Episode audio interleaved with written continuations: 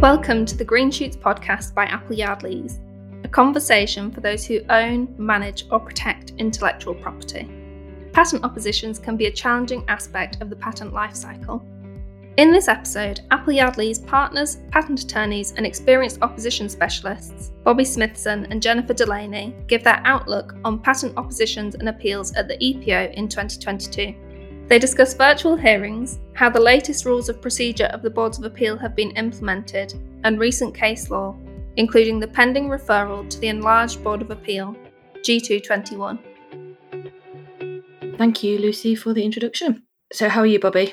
I'm fine, thank you. I've quite a few things to go through. Um, I think uh, the thing that's been sort of surprising, probably most for me in the last uh, six months or so, has been the impact of the enlarged board referral on G2 of 21, which, you know, from my understanding was all about plausibility and really to do with the biotech fields, but has been implemented in a way in the chemical fields that I found quite surprising. And in, in one case of mine, leading to a stay of proceedings pending the outcome. And that was in, in a case that had nothing to do, certainly, with, with biotechnology.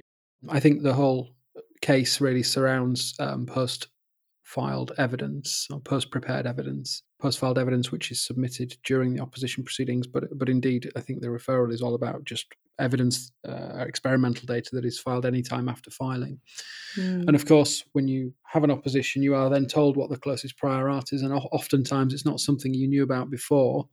And when you're presented with a brand new piece of prior art as your closest prior art, then you need to determine the difference and the objective technical problem, etc., which in the chemical fields often will require you to prepare some experimental data to prove that it's not just a mere alternative and you know you don't want to go down that route if you're defending an opposition certainly uh, and likewise if you're if you're the opponent you do want it to be a mere alternative for all of the reasons that we know about. So often clients will prepare further experimental data and submit that during the opposition proceedings to prove that there's surprising effect you know or, or some kind of technical effect arising out of the difference between the the, the patent uh, or the claims of the patent and the closest prior art. The other thing I thought about is quite often when you're looking to oppose a patent as well, you look at the data and you look to attack the data and to see if something's inventive and to see what support they've got for their inventive step or for the sufficiency of their invention. And quite often during prosecution, applicants would have filed additional data, like you say. And I mean, we do it all the time. Quite often, you'll say to your client, "Oh, if you can show an effect of this prior art, you it's kind of you will get a patent granted." And most of the times, that is the case. But I've never, I have considered this before as a, way. Could we attack it because actually the effect wasn't shown at the priority date? The effect only was shown part way through. Um, do the technical effect and what they're relying on, and there hasn't really been any law in this regard, has there? Really, it kind of seems to be standard practice that it doesn't matter that your data is late previously, that it could be used to support the effect. So I think this is going to be really interesting for opponents as well as for patentees, really. Yeah, I think so. And I think um, if you think about when you're opposing a patent, you want the closest prior art to be the, the document where there is no experimental data to put the other side on the back foot. But what's been surprising for me in, in the cases that I've had well, I've had one go either way actually. So in one case, we got to the point of okay, we need to discuss inventive step. You've submitted some data. The data is you know relates to the the difference vis-a-vis the closest prior art, which we've now determined. And in both cases, they've said if we find that without the data, the patent lacks an inventive step, but with the data it does have an inventive step, then we will stay the proceedings pending the outcome of G2 of 21. Now, it seems unusual to me, or not unusual, but unlikely to me, that all post filed evidence is just going to be washed away, uh, or you can't file it or rely on it, because otherwise the whole problem solution approach is, mm-hmm. is called into question. But, you know, I had one case where they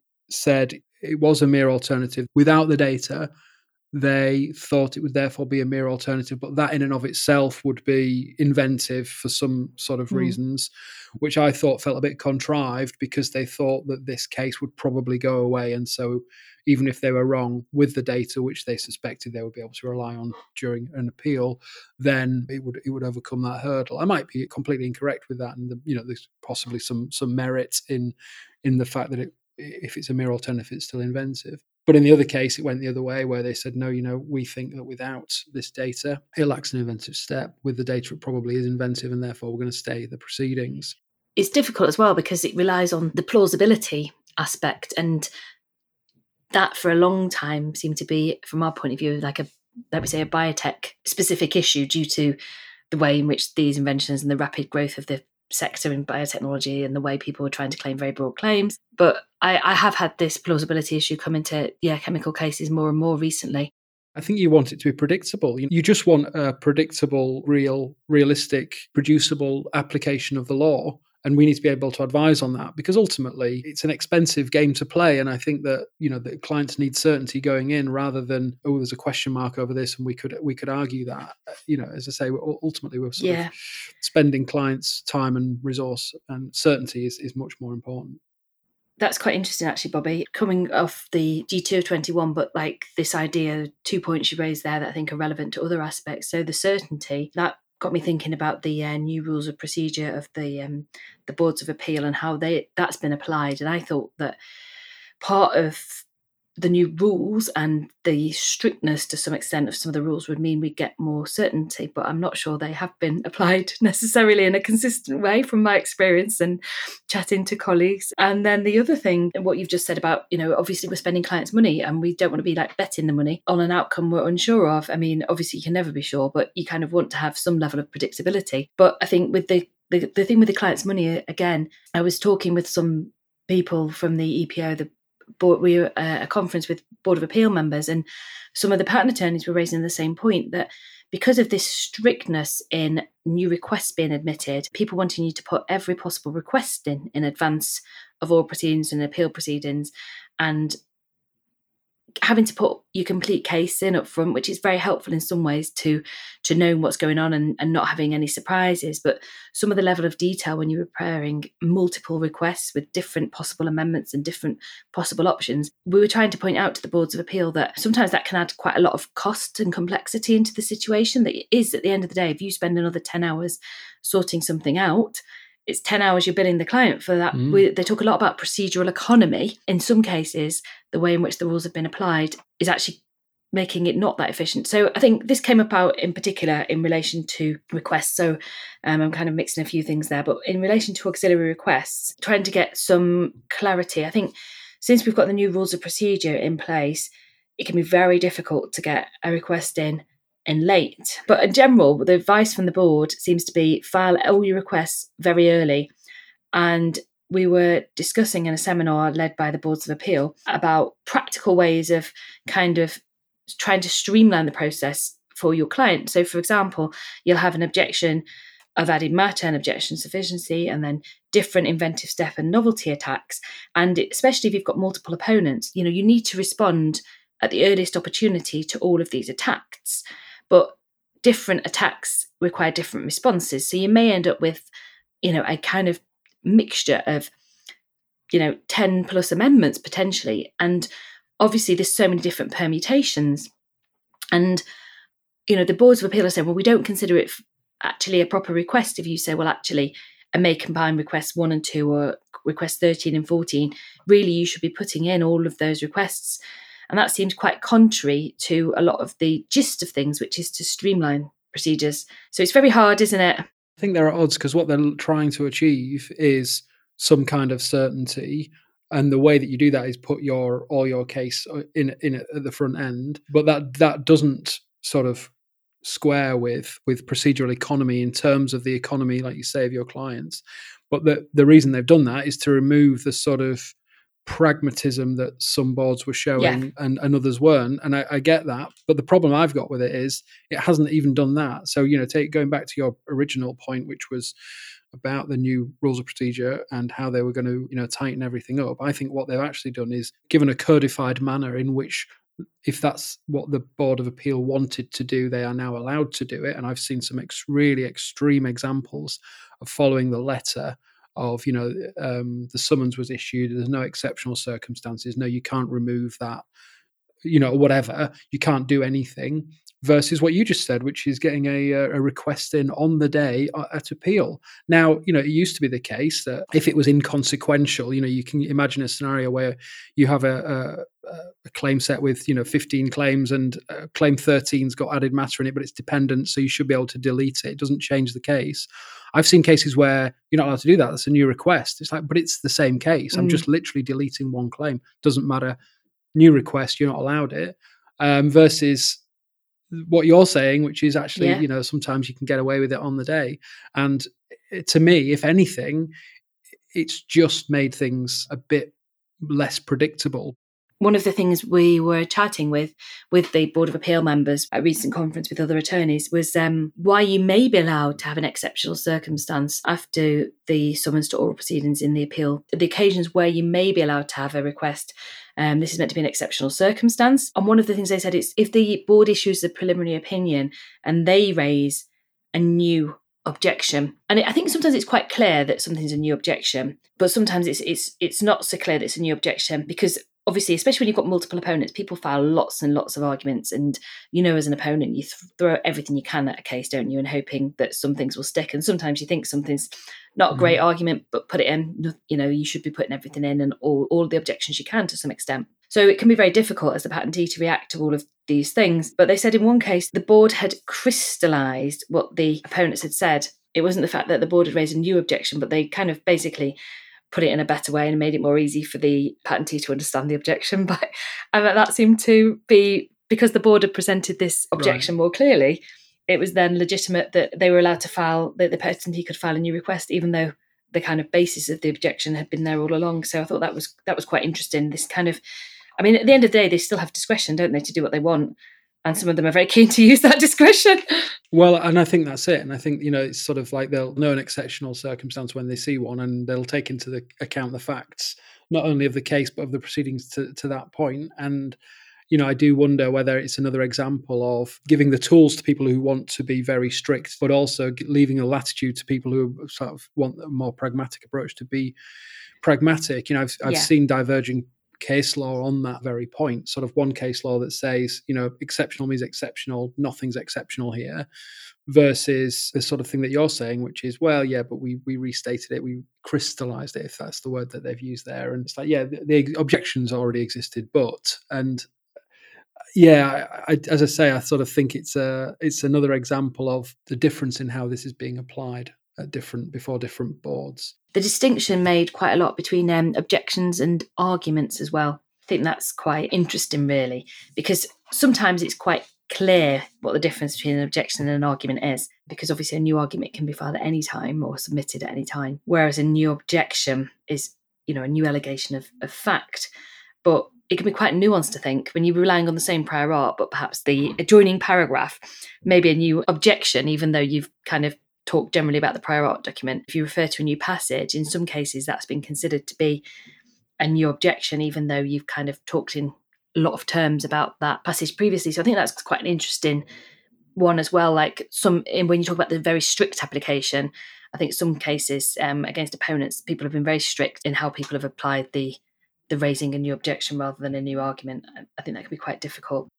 So yeah, one thing I've I've seen which is slightly different coming through recently, the patentee disapproving the the text for grant and re- withdrawing all their requests to avoid getting a full written decision from the board of appeal. So obviously, you know, you file all your requests and you you you get you have the as the boards of appeal do now they go through it all and they give you their opinion and before they announce their decision they ask you if you maintain your requests. And as the patent uh, as the opponent obviously you say yeah of course yeah we want the patent revoked.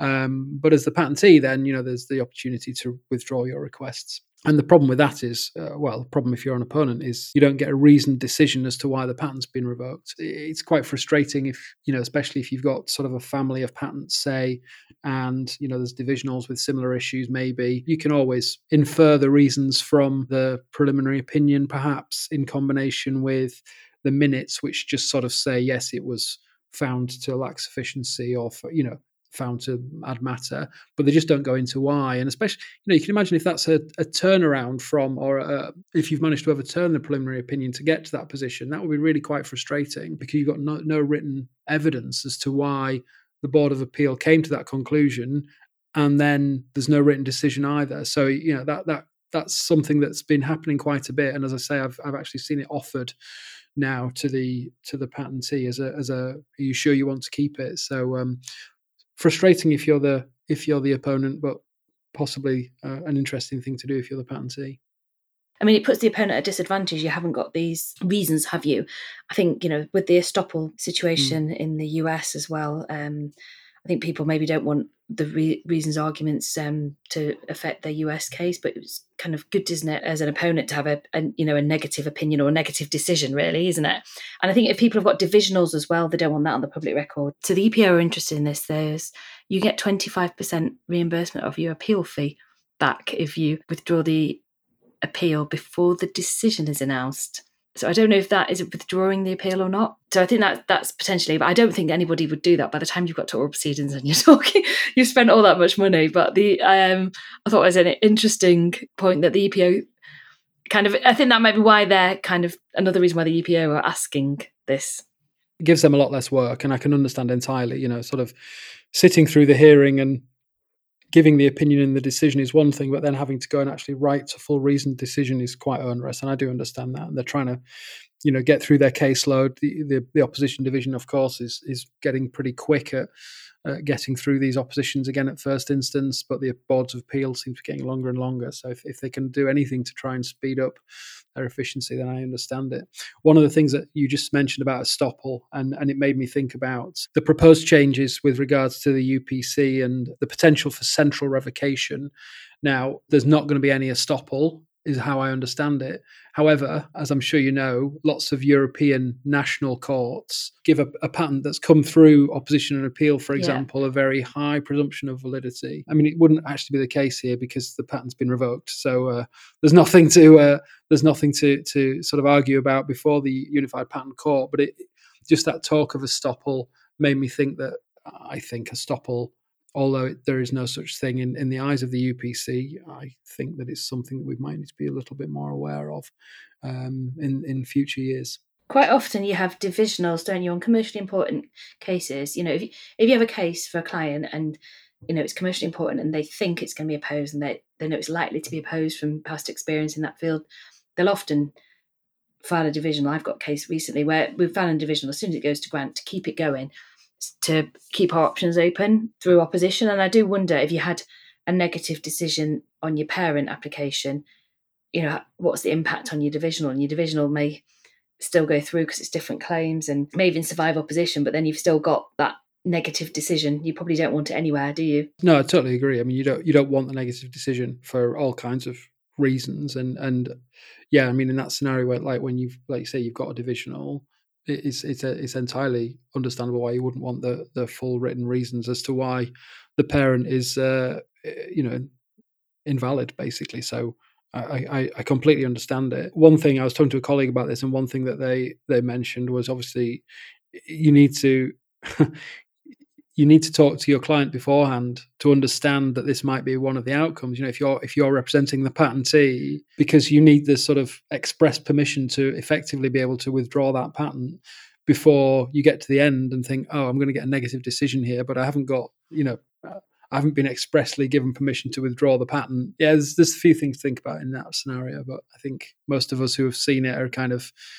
getting a bit wily to those things and making sure that you've got that uh, expressly in place it's a bit like asking for a stay as well, isn't it? If you think um, going back to like evidence or somebody wanting to talk or somebody putting late filed documents mm. in, you know, kind of you always say to the client, well, I don't think they should get this data when it's really late, but do you want me to ask for a stay if they get it in? Or so we can carry out some experiments and reply because I think yeah. I mean, they weren't always grant tech, but you don't want to ask for something when the client's like, "No, I just want a decision. I want to get this over with. I want to know where I stand commercially." But you you don't know, so I, I kind of think no, there's things that can come yeah. up in oral proceedings, and having a good think beforehand about, you know, is the best commercial outcome for your client getting a decision on the day or prolonging the proceedings uh, uh, as much as you can. Things like remittal as well. I mean, sometimes you don't have a choice on remittal, but sometimes you might get asked about it. I had a case where they they decided on added matter and it wasn't in the favour of the patentee. But then they were like, "Would you want to discuss novelty and inventive step while we're here anyway?" For the opposition division, so you have to kind of ask the client that situation: do they want to drag it out, or do they want to get it, get a decision there and then um, on all issues for appeal? Mm-hmm. So I think I think there's like kind of a lot of things to consider before you go into oral proceedings. I mean, obviously, it depends if you've got the client with you. In some cases, you will have the client there in the room with you or following the proceedings. That makes a, a big impact actually on your freedom to operate on the day. That's been quite a lot easier in the last two years, hasn't it? you know, or the attendance by your client has been more likely, in my experience, in the last two years because they don't have to go anywhere. You know that that's it looks likely or seems like it's about to change. Um, people are starting to have much many more uh, in-person appeal hearings. The first instance have pushed out the uh, pilot program to at least the 31st of December this year. So all first instance hearings will be will be by video until the, at least the end of the year, and I can see that being extended again. They seem quite keen. That's what I really miss about the um, the in person proceedings because you can you can look everyone in the eye and you can make sure that they're all on the page you're telling them to be on, and you just yeah. can't do that. You kind of you know, you don't even know if they're looking at you, do you? really, because they can be looking at the screen of the camera, but are they looking at you? Have they? Are they? Are you really engaged them in the way that you know? You mm. you you you know, it's it's hard with any you know video video thing isn't it really? We've all had lots of experience of lots of video calls and just working out who how people are engaged it's, it's a lot more difficult. I'm conscious that we sort of started at the beginning saying it's been a year or so since we did one of these and i'm sort of thinking i wonder what we'll be talking about in a year and i guess it'll be we've all been back to munich uh, a lot, and then we'll we'll sort of have that definite compare and contrast because we did it like it was before. We've had this been shown this whole new world, and we've been exposed to the old world again. And and I suspect we won't come out with a with a good answer uh, as to which is better. It'll be a kind of well, this is better for that, and that's better for that. You can't have both. Case by case basis, isn't it? Yeah,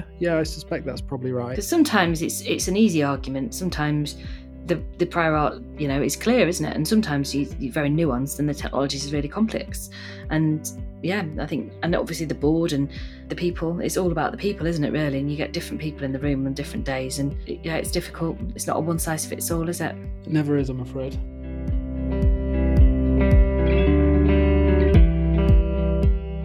Thank you for listening to this episode of the Green Shoots podcast by Appleyard Lees. If you have a question or topic suggestion, please email us at ip at appleyardlees.com or follow us on LinkedIn or Twitter at, at appleyardlees.